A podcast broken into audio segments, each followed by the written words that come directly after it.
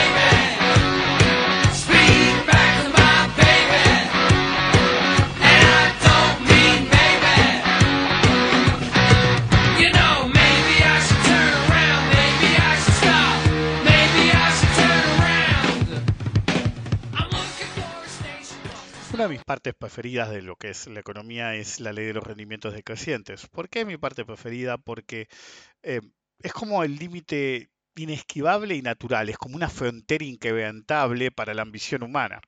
Cualquier persona que le vaya bien en cualquier tipo de negocio que emprenda siempre va a querer ganar lo más posible. Entonces siempre dispara el tema de la escala. Por ejemplo, hoy mi mujer veía un, un copycat de Project Runway, que eran unos diseñadores, qué sé yo, y el tipo decía, bueno, porque yo empecé mi compañía con cinco mil dólares, ¿ok? Eh, imagínense si me dieran, supongo que el premio era ese, era otra idea, porque no le di mucha bola al programa, imagínense si yo tuviera doscientos cincuenta mil dólares, hoy sería millonario. Y no funciona así, ¿ok? No Normalmente hay mucha gente que, que si eh, gana cierta cantidad de dinero, con cierta cantidad de dinero, si puede duplicar la posición, triplicar o cuadruplicar, va a ganar la misma cantidad de dinero. No, por eso se llama la ley de rendimientos decrecientes. Llega un momento que cualquier esquema de negocios, estrategia, what have you, eh, lo que sucede es que tiene cierta tolerancia, cierta, es decir, cualquier estrategia o estrategia de negocios siempre tiene un piso mínimo, ¿sí? Una zona óptima, que suele ser amplia, y un piso superior en el cual realmente la empezás a cagar. ¿Por qué es eso? Porque vos no, no vas a tener la misma movilidad. Por ejemplo, si alguien quiere inventar, eh, miren el ejemplo que voy a dar, si alguien quiere invertir en, en un puesto de panchos, ¿ok? Va a poder vender hasta cierta cantidad de panchos, pero que compre más para vender más, no va a funcionar. Y que ponga un segundo puesto de panchos, no le va a funcionar, porque no lo puede manejar él, ya va a requerir empleados con costos diferenciales. Entonces, la misma ganancia que puede llegar a obtener, no la puede extrapolar en voy a ganar más si invierto más. Bueno, el mercado es exactamente lo mismo, pero viene de mano de dos, eh, de dos caras. Una es la cantidad de dinero a invertir y la otra es la frecuencia de inversión. Entonces, la ley de los rendimientos decrecientes es un... una barrera natural para evitar la autodestrucción de la gente. Porque no es que automáticamente te hunde, sino que básicamente te pone un límite en la que cada vez ganás menos. A ver si you can take the fucking hint y te podés dar cuenta que realmente no tenés que seguir incrementando la posición indefinidamente. Bienvenidos a un nuevo episodio de Rompiendo la Banca. Soy Rick Beccar, es el trescientos cuarenta y tres, si mal no recuerdo. No tengo Coca-Cola, porque me olvidé de subir. Es decir, la bebida del trader está ausente. Tengo agua. Veremos cómo influye en la, en la dinámica y duración del podcast. En cualquier caso, recuerden colaborar con la difusión del podcast. De no hacerlo, pueden tener un serio caso de rendimiento marginal decreciente. Porque si hay un rendimiento que siempre es creciente, es la colaboración en difundir este excelso podcast. Eh, como dije, es una de mis eh, leyes favoritas, si, si la quieren llamar así, eh, de la economía, porque realmente pone... Eh, De, en primer plano, la necesidad de entender los límites de lo que uno hace, ¿okay? Entonces, como decía hace un minuto, eh, en lo que hace mercados hay dos límites, ¿sí? Que pueden ser buenos o malos según lo manejen. Hay inversiones que con poco dinero no van a andar, hay inversiones que con mucho dinero no van a andar. Pero todas, si incrementamos suficiente la, el tamaño, va a empezar a tener problemas. Entonces, uno tiene los problemas de rendimientos decrecientes por inversión en sí misma, ¿sí? Que es el normal en economía, ¿sí? Y en, econo- en mercados hay uno más, que es el de la frecuencia operativa. ¿Okay? Entonces, ustedes pueden tener a alguien que dice, ok, yo meto dos o tres trades por día y gano X, ¿sí? ¿Sí? En algo interdiario. Entonces, si yo puedo operar diez veces más, voy a ganar diez veces más. Y eso no funciona así. ¿Por qué? Porque pasás de, por ejemplo, operar la señal más clara a tener que tomar cada puta señal que encontrás, and then some, hasta por ahí sin señal, porque si no, no vas a tener tanta, incluso el, el, tantas señales. Incluso el mejor sistema de trading del planeta no te va a dar tantas señales, a menos que bajes la frecuencia mucho, que es la contracara de los rendimientos decrecientes. Cuando vos querés incrementar la frecuencia operativa, tenés que bajar la frecuencia de lo que estás mirando. Entonces, si vos eras un gráfico, eh, opera, eh, un operador diario, tenés que bajar a interdiario. Si vos eres un operador de sesenta o cinco minutos, tenés que bajar a un minuto. Y si querés seguir operando más, tenés que bajar ya a intraminuto. Entonces llega un momento que realmente hay tanto ruido que vas a empezar a ganar menos primero y perder más después. En cualquier caso, va, vayamos por parte. El verdadero primer problema siempre es el tema de escala monetaria, ¿sí? De hecho, no es el punto principal hoy, pero vamos por ese... por ese ámbito en que primero uno normalmente va por ese lado. Entonces, pongan de ejemplo las tan mentadas estrategias complejas con opciones. Las estrategias complejas con opciones de cierto grupo de gente dependen de operar mucho. ¿Por qué? Normalmente son gente ignorante, totalmente ignorante. Y lo digo despectivamente y no se lo tomen despectivamente. Es decir, son... se regodean en su ignorancia, ¿sí? ¿Por qué? Porque no tienen tiempo de aplicar conceptos, porque están operando todo el tiempo, que es el segundo problema.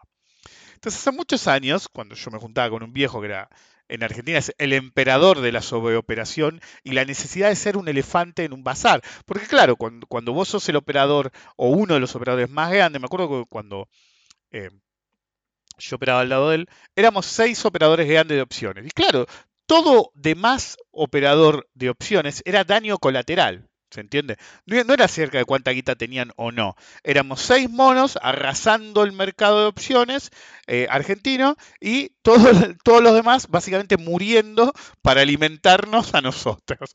¿Okay?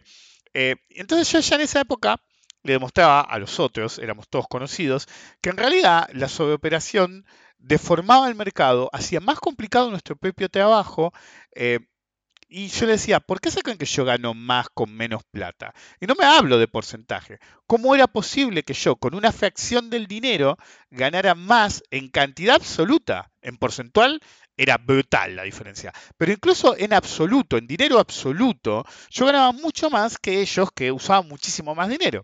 Y ya se lo demostré. De hecho, en mi curso original de opciones, eh, mostraba un vencimiento particular que tomé notas específicamente para usarlo.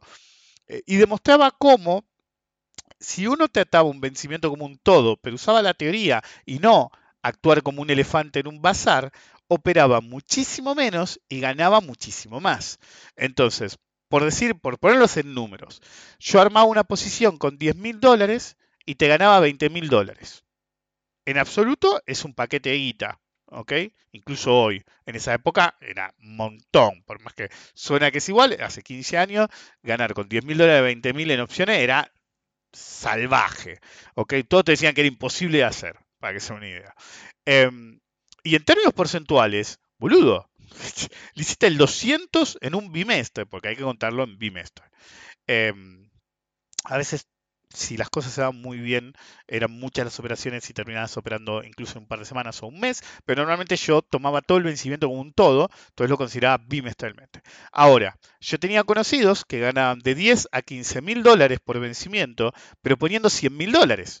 Entonces, te, me tenían a mí de un lado, insistiendo que la teoría era extremadamente importante, haciéndole el doscientos por ciento o en absoluto, en un buen vencimiento, veinte mil dólares, poniendo diez mil y en garantías, en posición de bonos. Así que en realidad solamente ponía colateral de una cartera de largo plazo, es decir, ni siquiera ponía dinero. Y del otro lado tenían unos tipos que, si bien tenían algunos bonos también, la mayor parte era guita, efectivo, entonces sí lo paralizabas, sí lo estabas usando para eso. Y llegaban a poner de cien a doscientos mil dólares en algunos casos límite para ganar incluso menos que yo.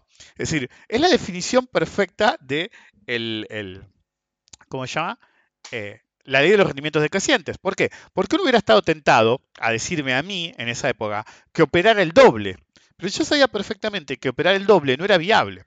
¿Por qué incrementar la posición, ya sea en efectivo? Porque hay dos caras. Una es en cantidad de dinero y otra es en cantidad de activo involucrado. Porque el mercado no da. Ahora me, me quieren hacer creer que operan de a, miles con, de, de a miles de contratos en Galicia. El mercado de opciones era más grande en la época que les estoy diciendo nosotros, eh, yo. Tenaris, que era la operación, solamente operabas Tenaris en esa época, valía una fracción, valía ochenta mangos. Si no, trescientos, cuatrocientos, quinientos mangos, como vale Grupo Financiero Galicia hoy en Argentina. Y a pesar de eso, no podías operar... Es decir, por trade podías llegar a meter cincuenta lotes. La misma gente que hoy te dice que te opera de a mil contratos en algo que vale quinientos. Por más que en dólares me digan no, porque lo convertí en dólares. No, no, no. Eso es moneda local, es moneda local. Entonces, me quieren hacer creer que operan de a miles de contratos cuando el mismo tipo no operaba de a más de diez o veinte contratos hace unos años. Y no era cantidad de guita, era lo que daba el mercado. Granted, hay una forma de hacerlo. La forma de hacerlo es convencer a suficientes idiotas, suficiente cantidad de idiotas, que se opera así. Te creas el mercado, ganás vos a toda costa y alguien paga los platos rotos. Si uno quiere violar la ley de los rendimientos decrecientes en términos de la capacidad operativa que te da el mercado, un mercado mucho más chico que en esa época. De los seis superoperadores que éramos en esa época, queda uno. Y ahora hay dos o tres acólitos de ese uno que creen que vieron la luz. Y la pregunta que se tendrían que hacer, tanto los acólitos como los seguidores de esa gente, es ¿cómo puede ser que si siguen vivos los otros cinco operadores no operan opciones en Argentina? Hay varias razones. Una es impositiva, la otra es la seguridad de los fondos, otras son porque no quieren involucrarse con ciertos operadores berreta que siguen operando. Queda uno, así que no es muy difícil saber quién es. Entonces, para que tengan una idea, la ley de rendimiento decrecientes dice que no puedes incrementar permanentemente la posición y ganar cada vez más. Pero también dice que no podés operar cada vez más, a menos que te crees tu propio mercado. Y la única forma es convencer, repito, suficientes idiotas con una narrativa de que la única forma de operar es sobreoperar, lo cual también nos va a llevar al otro tema de hoy, que es el más importante del tema de hoy, convencer suficiente gente para que muera por vos. Y claro, es lógico que lo haga quien lo hizo, porque básicamente es un fanático religioso y creó una religión alrededor del mercado de opciones local. Pueden creer que no, pero es exactamente lo que es. Es decir, todos mueran por mí y mis acólitos. Ok. Y cuanto más ignorante sos, más vas a creer en la religión. Más vas a adorar el decálogo de boludeces que te digan de cómo tenés que operar. Y el decálogo principal del ignorante que provee a sus acólitos ignorantes es sobreoperar todo lo que puedas porque la teoría no existe, no sirve, no funciona, lo cual es falso obviamente. Pero let's backtrack, backtrack a little. Si vayamos un poquito para atrás. La ley de los rendimientos decrecientes indica claramente que vos no podés incrementar las cantidades dramáticamente. De hecho, como dije antes, en la época, me acuerdo que alguien, hubo gente que me lo dijo abiertamente, si vos ganás X cantidad de dinero, ¿no podrías armar el doble? Y yo les contestaba, yo armaba la posición no al límite, pero más grande que toleraba el mercado sabiendo que iba a tener salida. ¿Qué significa eso? No es que no podía operar un poco más, pero si yo operaba un poco más, tensionaba tanto el mercado que podía resultar en que yo no pudiera desarmar cómodamente. Como decía Livermore, ¿sí? Hace ya como cien años, si yo armo una posición, tiene que ser una posición que después sea desarmable.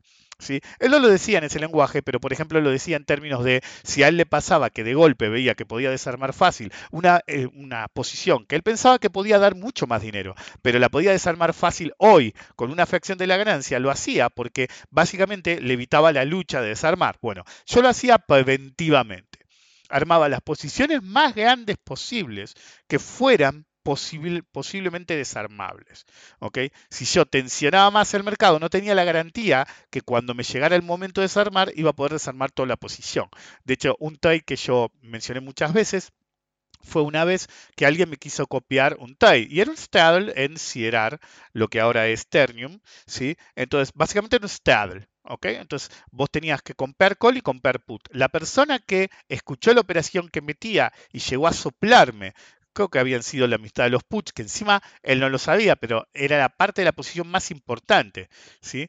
eh, el Stadler era barato, iba a dar rendimiento incluso al call, y la estrategia, el tipo no lo sabía, la estrategia era a comprar el Stadler y después desarmar el call, ¿sí? O toda la posición sujeto a que eh, el Stadler se volviera caro. De hecho, el Stadler se volvió caro, pero como él me sopló la mitad de la posición, cuando quise desarmarla no tuve mercado y tuve que mutar, ¿sí? Pues hay que ser adaptable, tuve que mutar la estrategia a eh, que expire sin, eh, perdón, vender el call, que expire sin valor el put, que me terminaran ejerciendo, ¿sí? Y si podía lanzar cubierto, que de hecho creo que no se pudo, pero bueno, el punto es, como alguien trató de hacer lo mismo que hice yo con las mismas cantidades y no notó que la profundidad de los puts no era la ideal, básicamente los dos quedamos con una posición parcial, ¿ok? Por, por cada dos call teníamos un put.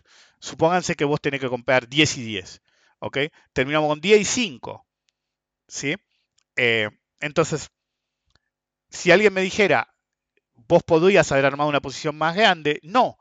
Porque si yo hubiera tratado de armar una posición, digamos, veinte y veinte, me faltaban puts. ¿Se entiende? Bueno, con todas las posiciones es igual. Yo veo que se matan, a veces me mandan captura, a veces me hacen consulta y me dicen, no, porque viste, vos armás tanto por tanto, con cuál contra cuál, y hasta qué precio va.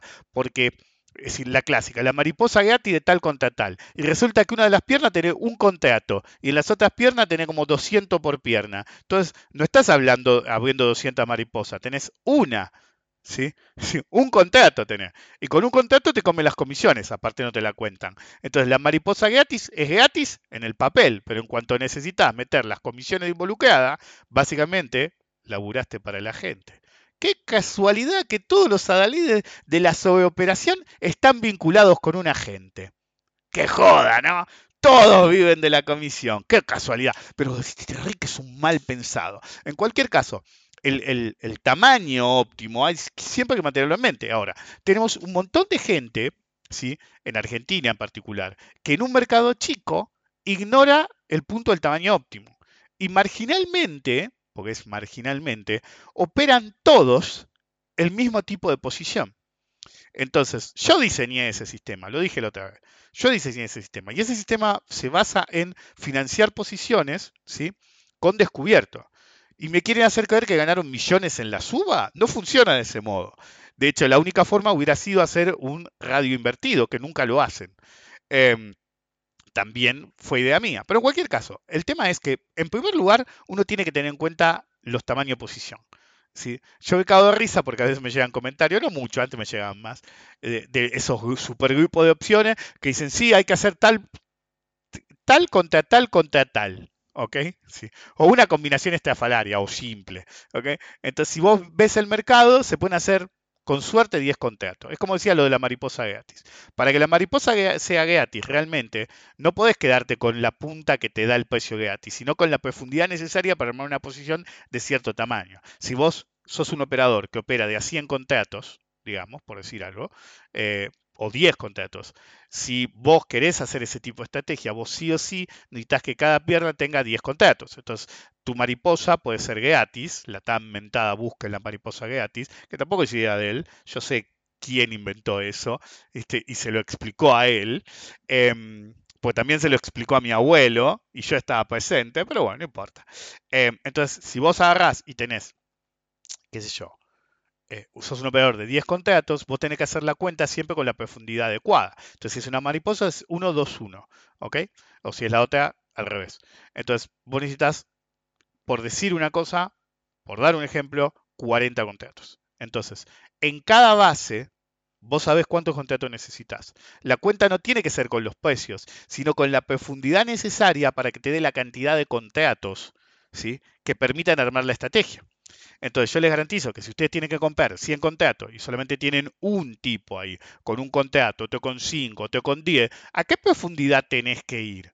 Porque la otra vez lo conté, yo tuve que armar una, creo que lo conté en, en público, es decir, Me sobraba la guita, puse setecientas lucas en una cueca, eran setecientas lucas. Y fui a comprar un bono, está bien, no era el más líquido. Y estuvieron como cuarenta minutos, no sé, media hora de ese día, dije la cifra exacta. No se hacía más, me daban ocho bonos, diez bonos, quince bonos. En un momento uno me dio ochocientos bonos y no lo podía caer, ochocientos bonos, ya estamos hablando de algo. Es decir, no me los daban más. Boludo, estoy hablando de bonos, no opciones, ¿ok?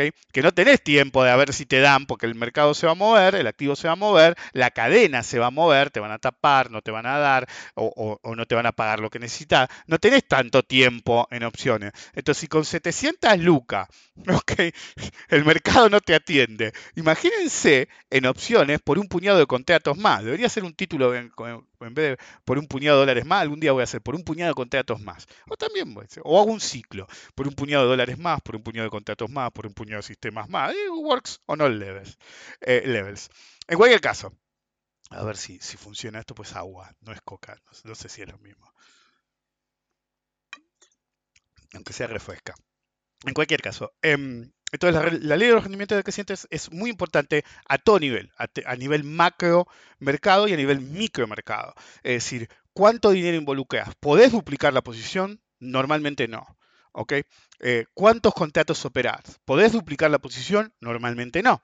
Entonces, cuando la ley de los rendimientos decrecientes dispara, se encuentran con que con X cantidad de dinero ustedes tienen un porcentaje de ganancias, pero si reinvierten todo o quieren poner más dinero, no van a tener el mismo retorno porque no pueden manejar los mismos números o se tienen que involucrar con gente eh, sí, que realmente no es la más recomendable. Yo me acuerdo que Fracasator, es decir, desapareció una acción, no lo ponía hace veinte mil años, siempre contaba una posición que había hecho en Pérez Compán, que en su momento, que después fue Petrobras y después se retiró de Argentina, eh, y él siempre se quejaba de que había armado una posición importante, había comprado a precio remate, no me acuerdo si eran puts o calls a esta altura, pero bueno, había comprado opciones, cuatro mil contratos, si mal no recuerdo, a precio remate. Se le dio.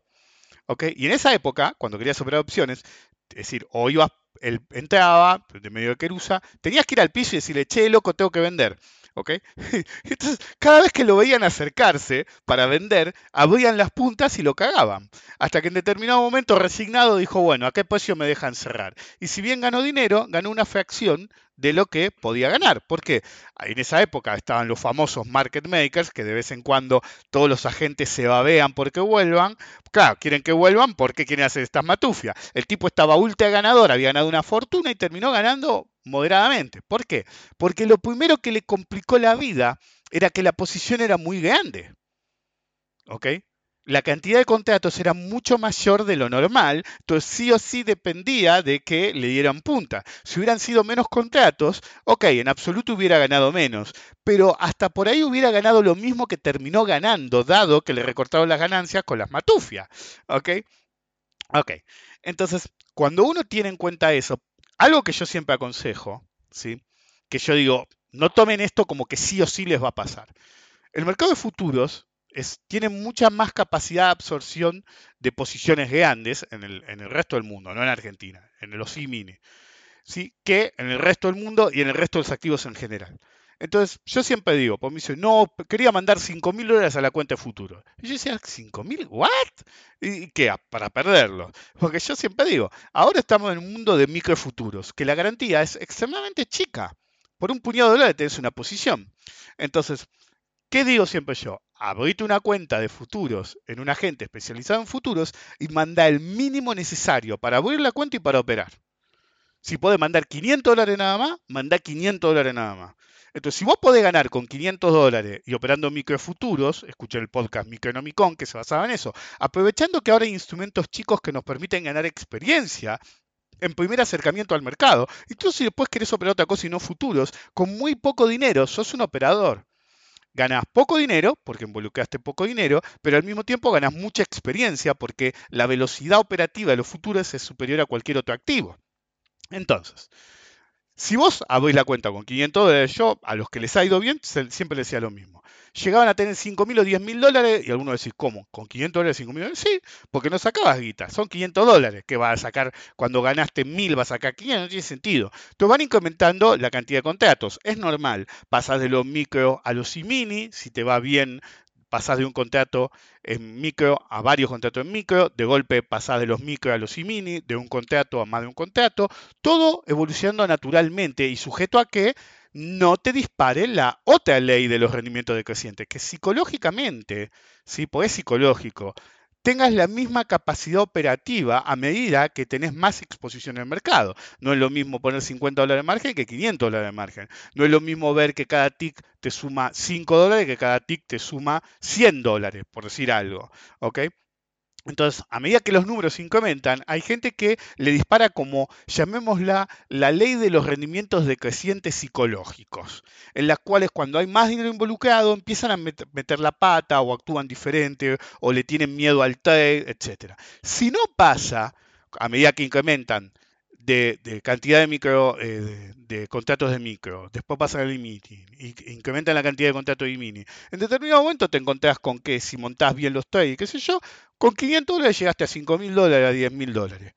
Y ahí, ¿qué le digo? Cuando me plantean eso, ¿qué les digo siempre? Saca cinco mil.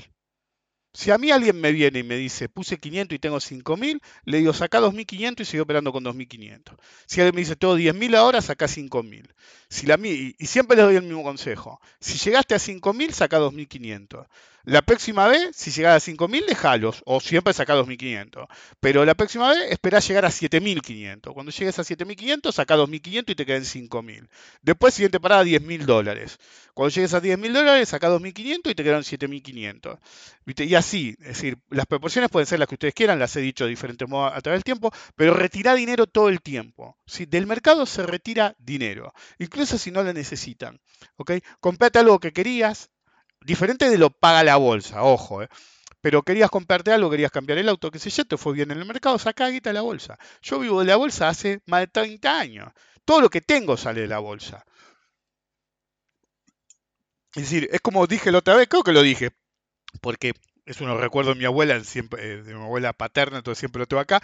Creo que acá donde estoy, me muevo, qué sé yo, hay una o dos cosas sí, que no salieron de la bolsa. Un par de pinturas que hizo mi hija que colgué, Eh, el, el pisapapeles comunista de mi, de mi abuela, que lo tengo siempre ahí. Es decir, todo lo demás se pagó con dinero que salió de la bolsa. Bueno, el punto es que, como yo estoy consciente de los rendimientos decrecientes del mercado, en sobreoperación, en capital y psicológicos, siempre que me preguntan, siempre les digo lo mismo. Si te fue bien, saca guita. Y, pero quiero que crezca mi capital. Yo entiendo que quiero que crezcas tu capital, pero también tenés que entender que de la bolsa se saca guita. Si vos siempre dejas toda la guita, sí, cada vez vas a tener más, pero si aparece un martes trece, va a terminar en el horno.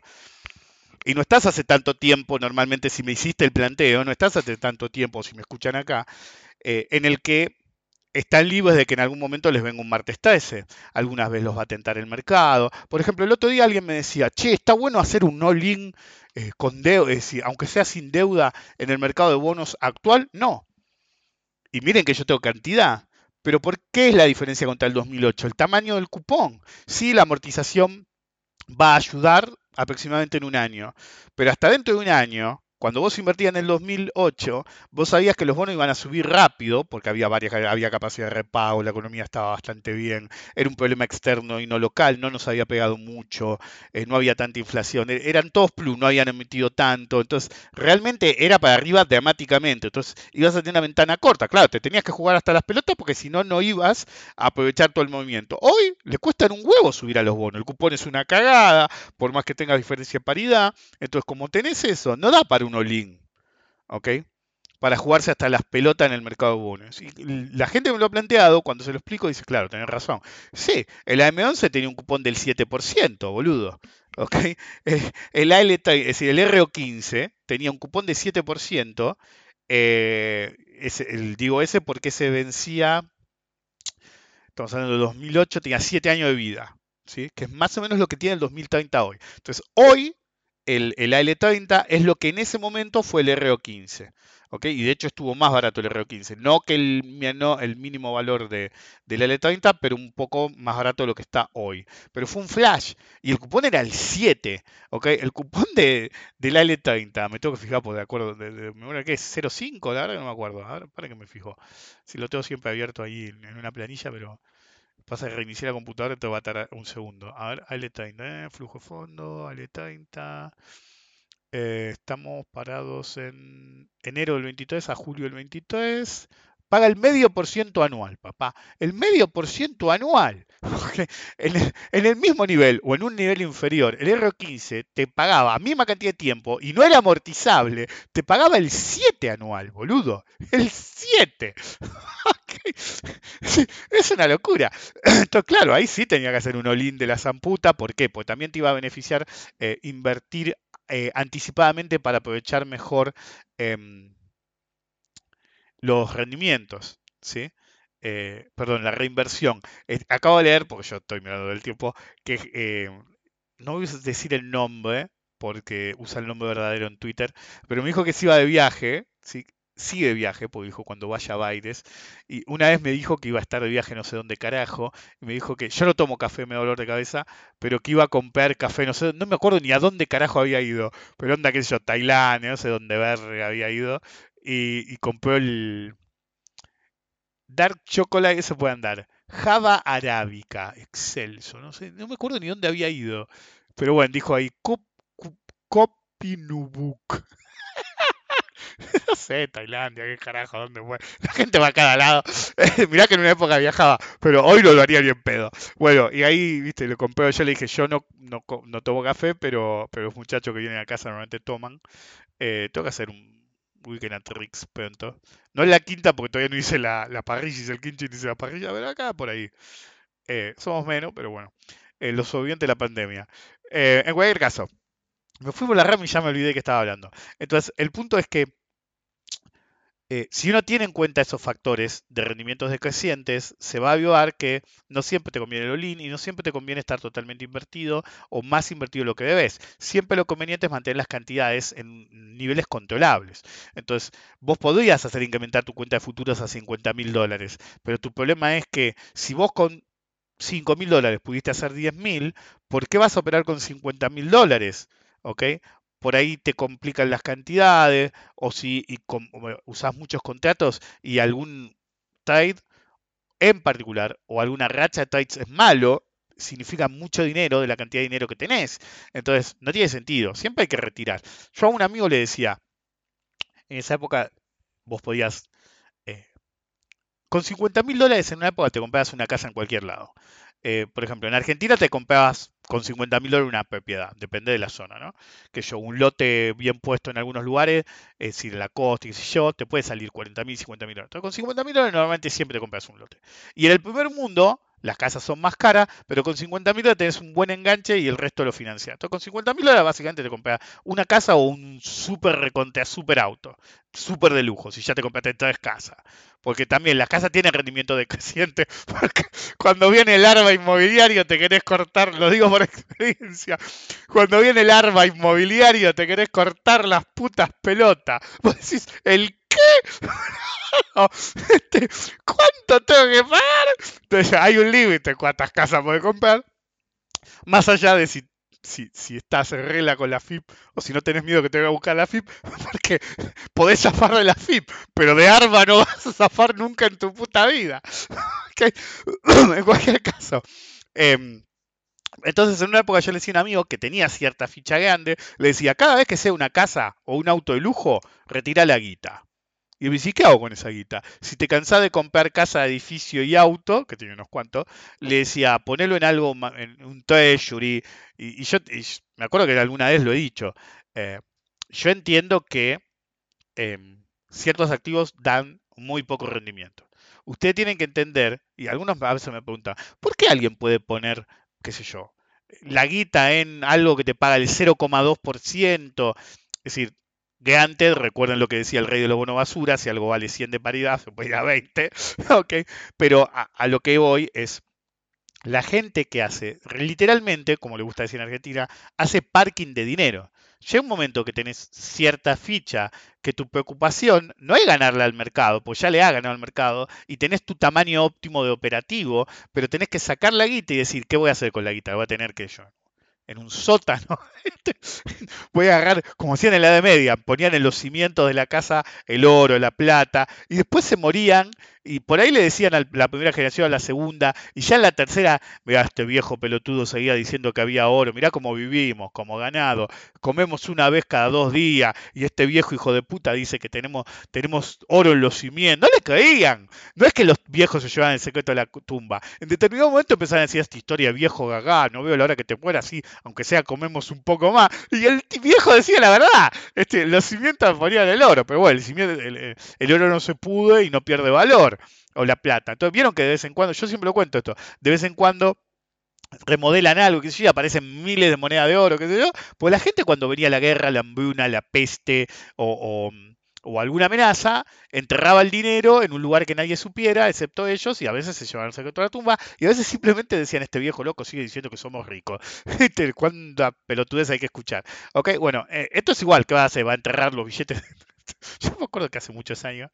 Eh, mi abuelo, el comunista, había comprado una propiedad, vieron esas propiedades en Quilombás, a una pareja de hermanos españoles que vivían en Argentina, que no tenían descendientes, pero querían la guita, entonces le vendieron la casa con un usufructo de por vida.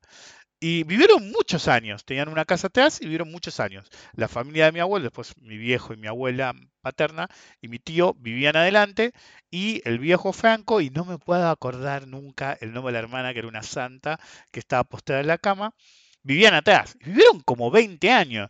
Este, se, este, mi abuelo pensó que, que iban a vivir un par de años más, y los dos vivieron como hasta los noventa y pico de años. Y yo siempre me acuerdo que iba a... ¿Cómo se llama? Iba a visitar a mi viejo, qué sé yo, porque mis viejos estaban separados, o a mi abuela, y en determinado momento decía, voy a visitar a Franco y al... Me olvidé el nombre y nadie, no hay nadie que me lo pueda decir. Eh, Iba y viste, hablaba con ella, que yo jugaba al ajedrez con... No, al tres en línea, jugaba con Franco, qué sé yo. Siempre nos reíamos, qué sé yo. Eran macanudos los viejos. Y siempre les gustaba que fueran mi papá o, fuéramos, eh, o fuera yo, que éramos los únicos dos que lo visitábamos. Eh, entonces siempre lo visitaba. Bueno, cuestión que el viejo Franco se muere. ¿Sí? La hermana no se entera, pero típico, días después se muere ella también. Entonces, bueno, ya estaba terminado el contrato, hubo que limpiar, qué sé yo. Y me acuerdo que viste, una familiar mía... Viene y me, me entrega, pero una, es decir, era una caja de zapatos llena de billetes, pero billetes sin circular. El viejo Franco agarraba, cobraba, ¿sí? La jubilación y la pensión de la, la jubilación de él y la pensión de la hermana, y tiraba la guita en esa caja. Pero eran todos billetes, en Argentina hubo varios cambios de moneda, eran todos billetes que no servían para nada. Claro, Franco no necesitaba mucho para vivir con la hermana. Entonces agarraba, compraba lo que necesitaba y no compraban nada. Entonces dejaba la guita ahí tirada, y, y una vez, me acuerdo, mi abuelo, mi otro abuelo había hecho la cuenta, y había más de cien mil dólares en dinero que no servía absolutamente para nada, porque él no compraba dólares, directamente guardaba en una caja de zapatos los billetes que le sobeaban, y siempre le sobeaba el viejo. Entonces me dieron la caja de zapatos a mí, eran todos billetes... Eh, Eh, tengan en cuenta que ya existía el peso argentino de nuevo, el, el peso convertible de nuevo, y había pesos argentinos, eh, ¿cómo se llama? Australes, pesos ley, todos sin circular, es decir, nuevitos, nuevitos, nuevitos, que era una fortuna y quedó tirada ahí. Encontramos acciones que ya no tenían valor. Entonces, el, el, a lo que voy es que, ¿qué vas a hacer con la guita? ¿Vas a dejarla ahí? No, la metes en algo que te dé algo de rendimiento, porque hasta es peligroso guardarla uno. Entonces, cuando uno tiene en cuenta eso, pero bueno, tenés que estar, es decir, me acuerdo que muchas veces algún viejo de la bolsa me decía, no, yo estoy siempre cien por ciento en la bolsa. Y cuando venía la mala, la mala, mala, perdón, lo dejaban en la calle, literalmente. ¿Por qué? Porque no tenías resto. El tiburón hacía lo mismo. Me acuerdo que cada vez que se hacía millonario nuevo, ¿y cómo te va? Uy, ya soy millonario nuevo. Y digo, ¿por qué no compras unos dólares y los dejas afuera? No, yo me la timbeo toda, ya sabes cómo soy, qué sé yo. Entonces vivió, se hizo millonario cuarenta mil veces en su vida, y cuarenta mil veces dejó de ser millonario. ¿Ok? Y no es el único. Entonces yo siempre le decía a todo el mundo, ¿por qué no sacás algo de guita?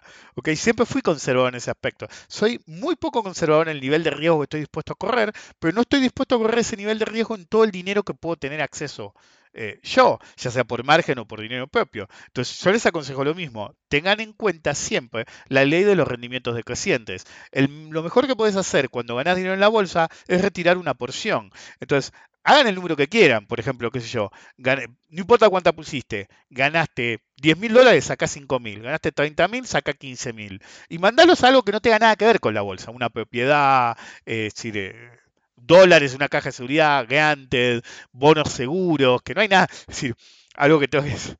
El otro día me di cuenta que tenía que hacer, que, que en realidad lo estoy haciendo en este momento, pero se puede desarrollar.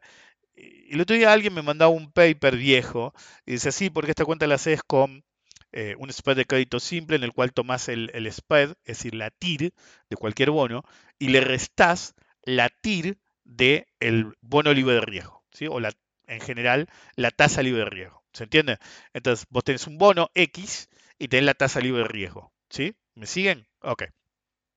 Y de golpe, es decir, tuve uno de esos momentos epifánicos que me dije, pues no, no hay ninguna tasa libre de riesgo. Que en realidad nunca hubo una tasa libre de riesgo. Porque si hay tasa, hay riesgo. Pero hay tasas que se consideran súper, eh, ¿cómo se llama? Súper seguras. Eh, hoy por hoy no hay ninguna tasa libre de riesgo. De hecho, en Estados Unidos hay una narrativa andando vuelta que de vez en cuando resucita públicamente, que dice, che, loco, y si Estados Unidos se ahorra todos estos problemas y defaultea la deuda, pero así, ¿ok? Si nosotros en Argentina o en un país tercermundista dijéramos algo así, estos hijos de puta se cagan en el capitalismo y la propiedad privada, y ellos discuten impunemente en, ¿y si vamos a un default y chau? este, y proponen cuáles serían las consecuencias a favor y en contra. Ok, hoy por hoy no existe la tasa libre de riesgo en ninguna parte del planeta, ¿ok? ¿Me pueden decir que el nivel de riesgo es ultra bajo? Sí. ¿Me pueden decir que el nivel de riesgo es el más bajo del planeta? También. Pero algo que no me pueden decir hace bastante tiempo, no hay tasa libre de riesgo alguna, ¿ok? Entonces, vivimos una gran ilusión. Y que se relaciona con la, la ley de rendimiento de creciente, precisamente. Es decir, a mayor tasa, no hay mayor seguridad. Pero a menor tasa tampoco, ¿ok? Bueno, y eso nos lleva a lo otro que decíamos. Del mismo modo que la cantidad de dinero involucrada es un factor, eh, hay una relación entre la cantidad de veces que uno opera y los riesgos que uno toma. Hace unos quince años, un amigo mío, de la época por lo menos, Adrián, que voy a usar de ejemplo en un minuto por otra cosa, yo le enseñé a operar, pero, o lo, lo, uso el ejemplo ahora igual. Un día, creo que lo conté la otra vez, me manda una captura, antes me dice, me fui al carajo por Skype. ¿Qué hiciste? Y me salió mal y fui para el otro lado, y me salió mal y fui para el otro lado. ¿Cuántas veces operaste? Y me mandó una captura de Ninja Trader que estaban todos los prints de cada puto trade. Y yo me imagino, y yo dije, hijo de puta, le mandé, lo llamé directamente, déjame adivinar. Decía, uy, loco, qué mal me está yendo este trade, mejor voy para el otro lado. Y cuando iba para el otro lado, uy, la puta, era verdad, era para el lado que estaba. Así que cada vez hacía stop and reverse, stop and reverse. Él metía el trade Tai, tai, tai, tai, hasta que voló la cuenta. Y me acuerdo que yo le hice la cuenta, es, perdiste un paquete de guita y volaste la cuenta, pero quiero que cuentes la cantidad de comisiones que generaste. Y si no hubiera operado tanto, no hubiera volado la cuenta, porque metió tantos trades que te, las comisiones habían sido siderales, ¿ok? Porque, viste, básicamente era la misma guita y venía y venía fonéticamente, pero no es solo la pérdida que tomaba, era la cantidad de guita que había generado en comisiones. Eh, pero bueno, no era esto lo que me dijo. Bueno, después de este evento, que ya vamos a hablar de la sobreoperación, un día entró en, siempre digo, relacionado con el podcast anterior, entró en una crisis en la cual dejó de caer en su capacidad operativa y en mi propio modo de operar, que yo le había enseñado a él, y otro sistema que había creado él. Entonces empezó a buscar sistemas por todos lados, y los más bizarros me los mandaba, y lo tengo que encontrar, lo debo tener algún backup, porque yo sé que lo guardé. Este, un día me mandó un, un, un sistema que te vendían por una puta fortuna la capacitación, qué sé yo, que era para futuros, y el tipo agarraba y te decía, eh, ganancia hay que tomar rapidísimo, ¿sí? Dos y tres ticks, cuatro ticks máximo, caja y te vas. ¿Okay? Usted tiene que entender que al nivel de la época, cuando vos operabas tres o cuatro ticks, con un tick y medio cubrías la comisión. ¿Se entiende? De ida y vuelta. Entonces vos necesitabas de un tick y medio a dos ticks para quedar hecho. ¿Ok? En esa época. Entonces, el tipo lo que proponía era básicamente que ganaras neto uno o dos ticks. ¿Sí? Hay muchos importes, por ejemplo, en Illimini son dos dólares con cincuenta. ¿Ok? Entonces el tipo te proponía que operaras rápido para ganar dos dólares con cincuenta o veinticinco dólares, ¿sí? Para generar en esa época, en algunos eh, brokers, veinticinco dólares de comisión. ¿Okay? El broker feliz. Pero claro, el argumento del tipo era que dos ticks los conseguí fácil, pero a veces se te mueve en contra del mercado y le tenés que dar la oportunidad al mercado que se dé vuelta para generarte los dos ticks. Entonces él proponía que buscaras de dos a cuatro ticks para salir neutro o ganando dos ticks, pero que pusieras un stop de dos puntos. dos puntos son ocho ticks. Entonces cada trade malo te hacía perder ocho ticks más el tick y medio, dos ticks de comisión por apertura y cierre. Y si el, el trade era bueno, como mucho ganabas dos ticks. Entonces, en el mejor de los casos, ¿sí?, perdías diez ticks o ganabas dos ticks. Era una puta locura. Era un radio riesgo-beneficio, ¿sí?, no de uno contra uno y medio, era de uno contra cero coma cuatro, creo. ¿Okay? Bueno, eso también es ley de los rendimientos decrecientes, que está emparentado con la ley de los rendimientos decrecientes de la sobreoperación. Cuando generás más comisiones de lo que ganás, u operás tanto que un error que te genera una pérdida magnifica dramáticamente las pérdidas y un acierto también. ¿Sí? Uno de los grandes gurúes de opciones, ¿sí?, que, que ahí nació la, la pelea entre nosotros, nació la pelea entre nosotros, pues yo venía ultra ganador, me acuerdo de Ascindar esa vuelta, yo venía ultra ganador en Tenaris, perdón, y yo decía, no operes Ascindar, no operes Ascindar, no operes Ascindar, y toda la gente me preguntaba, ¿por qué decís que no operes Ascindar? Y yo decía, es el primer vencimiento en dos años que Adelmo no te dice que la van a retirar. Y la gente se quedaba, y dice, bueno, pero por ahí no, no le mandaron el... el verso, que si yo, no, no, no, no, no, yo le dije. Adelmo, ¿sí?, el que creo que ahora es presidente nuevo de la Bolsa de Comercio, todos los putos vencimientos, durante un año y medio o dos años, te decía, la van a retirar, ojo que se dice que mi tal la compra, ojo que se dice que mi tal la compra. Pasaba así, es típica de Adelmo, ¿viste? Caminaba, caminaba rápido, caminaba como si te estuvieras cagando, ¿viste? Si te estás cagando y tenés que llegar al baño, entonces no te animás a correr porque te vas a cagar encima. ¿Viste? A mí me contaron. Entonces caminás de paso presuroso. Es como caminar, pero muy rápido. ¿Ok? ¿Se entiende lo que digo? Es decir, todos lo vivieron, no me jodan, o vivieron a alguien que lo vivió. ¿Ok? Entonces, no corres, pues tenés miedo de cagarte. Entonces, caminás extremadamente rápido.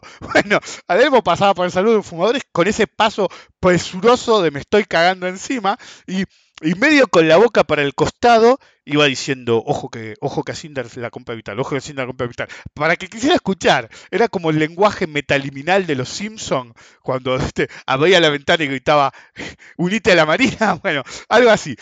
Bueno, y yo le decía, Adelmo pasa y no dice ni mude ninguna acción. Y, y le empecé a decir a la gente, boludo, este vencimiento no está diciendo nada. ¿Qué pasó? Ese vencimiento salió la noticia de que sí iban a comprar Ascindar. No la compraron esa vuelta, pero la iban a comprar. Entonces yo le decía a este supergurú, no operes Ascindar, acá hay algo raro, no operes Ascindar, acá hay algo raro. Mucho descubierto, la tapa te la vas a meter en el orto. ¿Viste? Claro, el tipo con su teoría de voy, vengo, voy, vengo, ¿cuándo salió? Boludo, los mataron a todos. Pero ¿viste? Yo me tomé el trabajo de hacer la cuenta, ¿sí? Claro, el tipo perdió como cien mil dólares, una cosa así, pero perdió otro tanto en comisiones. Pues el tipo iba y venía, iba y venía, iba y venía, iba y venía. La posición, es decir, uno de sus consejos, ¿cuál es? Es decir, consejos de hijo de puta. ¿Viste? Pizzería a los hijos de puta, bueno, o... aprendiendo con hijos de puta a operar el mercado. ¿Viste? No, vos tenés que operar todo el tiempo. La teoría no sirve para un carajo y vos tenés que operar el tiempo porque no sabés para dónde va a ir. Pone una línea de tendencia, hijo de puta, y vas a saber para dónde ir. No le caes del todo la línea de tendencia, te entiendo. Pero aunque sea, ¿para dónde va la tendencia? Para arriba, perfecto. Si querés operar para arriba y para abajo, me parece perfecto. Pero bueno, si cada cien contratos, si, si va para arriba, es decir, es como Rayman. Dos si es bueno, uno si es malo. Entonces, ok, si ves que la tendencia es para arriba, ¿viste? Y va a comprar, compra doscientos, ¿ok? Si es para abajo, y si no, yo me tengo que mover todo el tiempo, bueno, vendé cincuenta, ¿ok? ¿Se entiende? Aunque sea para eso, hijo de puta, no lo que haya, ¿ok? Entonces, primer consejo, ¿eh? Tenés que operar todo el tiempo, la teoría no sirve para un carajo. Claro, si la teoría no sirve para un carajo, ya no hablamos de tendencia. Te tenés que mover todo el tiempo porque no sabes para dónde va a ir, correcto. Según vos, tenés que operar todo el tiempo, ¿ok? Si según vos operamos todo el tiempo y la teoría nos la metemos en el culo, es neutro para dónde puede ir. Entonces, vamos a operar la misma cantidad para arriba, arriba, para abajo o lo que dé el mercado. Lo que dé, papá, ciento sesenta. Es una propaganda de, de velocidad para los que son de afuera. Es una, una propaganda de usar la velocidad máxima. Y le preguntaban a uno, ¿y vos cuánto va? Y bueno, yo voy a setenta. ¿Y vos a cien? Y decía, ¿y vos cuánto va? Lo que dé. Chabón, onda tipo borrachín, onda yo voy a doscientos, ¿viste? Básicamente era, a lo que dé el motor era el asunto. Bueno, esto es lo mismo. ¿Cuánto esperás? Lo que dé el mercado, flaco. Y, pero ahí te venden cinco mil conteas. Dale, con todo. Así no fue al chino, le rompió el orto y se fundió. ¿Ok? Esa ahora la cuento también porque hace mucho que no la cuento. Bueno, en cualquier caso. Entonces, primer consejo. La teoría no sirve para un carajo. Listo. Ah, si la teoría no sirve para un carajo, tiene que estar neutral. Si neutral significa operar en ambas direcciones, pues no sabes para dónde puede ir o para dónde puede definir. Ok. Entonces, como no sabes, vas a operar más. Y el segundo consejo, o el tercer consejo que quieran tomar, ¿cuál es? Nunca cierres una que ya tenés. Entonces, siempre terminás operando otras bases. Entonces, no hay peor consejo posible. No sabes para dónde va. Operás para cualquier lado. Operás toda la cantidad que pueda y operás cada puta base que hay. Entonces, ya cuando tenés que desarmar, no tenés que desarmar como hacía yo, cuatro o cinco bases, ya era mucho. Eh, piernas, ¿sí? Cuatro, cinco piernas. Ponele seis y se mantuvo mucho el mercado y vos mantuviste un lote pesado abajo. ¿Qué sé yo? Y te ponele cinco bases, seis bases o contrato, precio de ejercicio, como quieran llamarlo. Eh, No, tenés cada puta opción de la cadena. Entonces, cuando tenés que desarmar, básicamente tenés que desarmar toda la cadena, lo cual genera más comisiones para el desarme, para el arme, por todo lo que operaste, por operar para cualquier lado, por no te importa la dirección. Cuando haces la cuenta, y los invito a todos, yo sé que más de uno, pues me escuchan todos, más de uno es de los planilleros. Bueno, yo los les, les digo algo, no necesitan mandarme un número, no, no, no, no. Háganlo para ustedes mismos. Calculen cuántas comisiones dejan por mes y cuánto ganan. Y se van a llevar una sorpresa terrible. Porque hasta por ahí son ganadores, pero están dejando más guita al comisionista que a ustedes. El cometero vive de ustedes. Es la láquea de la sociedad. ¿Por qué? De la sociedad bursátil en general. ¿Por qué? Pues hay más gente que gente, boludo. ¿De qué se creen que viven? Bueno, Oco Capital, boludo. Se quejan, no, porque es gratis, qué sé yo. No les anda nunca la plataforma. Y a veces me mandan captura, que ya se puso aburrido, así que no me las hacen siempre. Y un amigo me dice, yo ya no te mando las capturas. Pero cada vez que me mando, veo el, el de Oco Capital, veo que... Eh, se están quejando de que no anda la plataforma. El que no, yo imprimo una hoja cuatro el nombre porque... Eh, ¿Cómo se llama? Eh,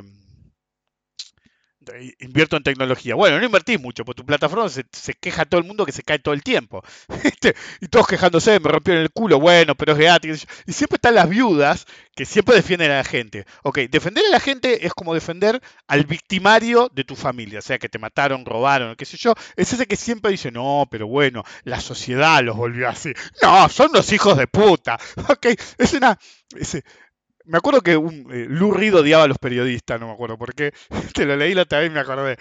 Este, y decía, este, eh, le decía, the lowest life form. Bueno, se equivocaba Lou Reed. The lowest life form es el agente de bolsa.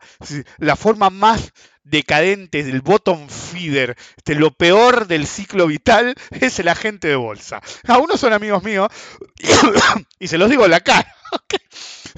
No podés dedicarte a otra cosa. Yo siempre digo, no podés dedicarte a otra cosa. Pero yo soy intermediario, no corro riesgo. Exacto, digo yo, soy la láquea de la, del... Bueno, pero gano plata, me dice. Sí. No es lo mismo tomando agua esto. Eh, en cualquier caso, encima ya me la estoy terminando. Eh, le incre- incrementar la cantidad de veces que operás, la sobreoperación, sí, siempre genera un problema. Porque magnifica los errores. Vos podés tener errores por la ley de los rendimientos marginales decrecientes en psicológicos, ¿sí? En cantidad de dinero arriesgado en el mercado, en cantidad de exposición, porque los que operan opciones tienen que tener en cuenta el dinero involucrado y el efecto palanca. Es un doble efecto de rendimientos marginales decrecientes, ¿ok? Porque, por ejemplo... Si yo quiero invertir una cantidad X de dinero que es superior, ¿qué hacen los grandes operadores de opciones? Los grandes operadores de opciones, ¿sí? que involucran mucho dinero, a veces no operan opciones, a veces son operadores de acciones con palanca. ¿Qué significa esto? Usan las opciones in the money o muy in the money, muy dentro del dinero, deep in the money. ¿Por qué? Porque si yo quiero comprar una acción que vale quinientos, ¿sí?, y el lote muy deep in the money, básicamente tiene valor intrínseco nada más. Entonces, por quince mangos compro la acción que por ahí vale quinientos, o por cincuenta mangos compro la que vale quinientos. Entonces, en vez de poner cuatrocientos cincuenta mangos, pongo cincuenta y controlo la misma cantidad de acciones, por cien obviamente, ¿no? La misma cantidad de acciones. Y esto tiene dos caras. Una es, no quiero involucrar quinientas lucas, uso cantidad de dinero equivalente, o uso la palanca del deep in the money en sí, y pongo quinientas lucas, pero en lotes, lo que me hace controlar, deep in the money lo que hace controlar mucho más capital. Pero estoy operando el subyacente en sí.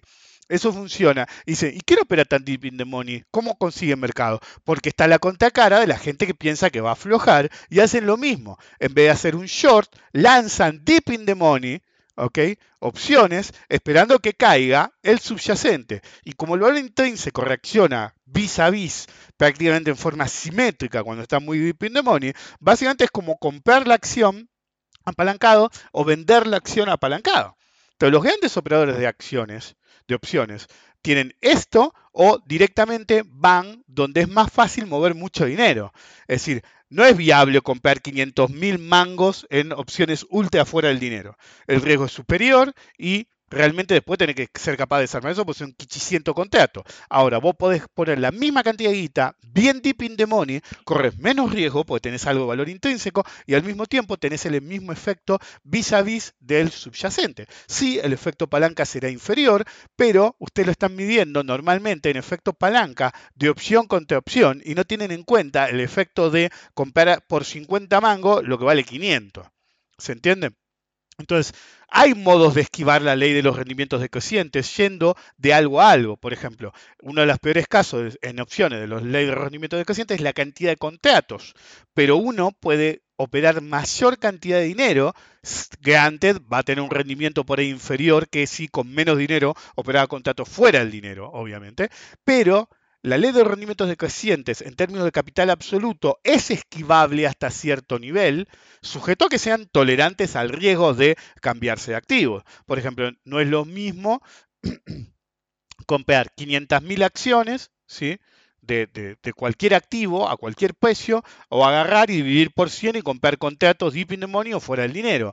Es decir, son diferentes tipos de trade, pero algunos trades ayudan a esquivar el efecto de la ley de rendimientos decrecientes en la parte en la que no es viable por cantidad de activo, pero siempre van a tener menor rendimiento cuanto más dinero involucren. Que antes la ley de rendimiento decreciente no dice solamente que incrementás el dinero y ganás menos, sino que vas a seguir ganando más hasta cierto punto de inflexión en el que sumar dinero no te va a hacer ganar más, ¿ok? Te va a hacer ganar cada vez menos en términos porcentuales. Entonces, uno tiene que encontrar su propio punto óptimo de operatoria en cantidad de dinero absoluto, en cantidad de Eh, activo involucrado, en cantidad de apalancamiento, en psicológico, pero hay uno que tienen que esquivar siempre: la sobreoperatoria. Ningún sobreoperador, ninguno que se vuelve loco y da lo que dé, es viable a largo plazo. Alguien tiene que pagar los platos rotos. A veces son ellos y a veces son los ilusos que creen la narrativa de la nueva religión. Si alguien te dice que el camino es sobreoperar, te está cagando en la boca y te está pidiendo que le agradezcas. Nos vemos la próxima.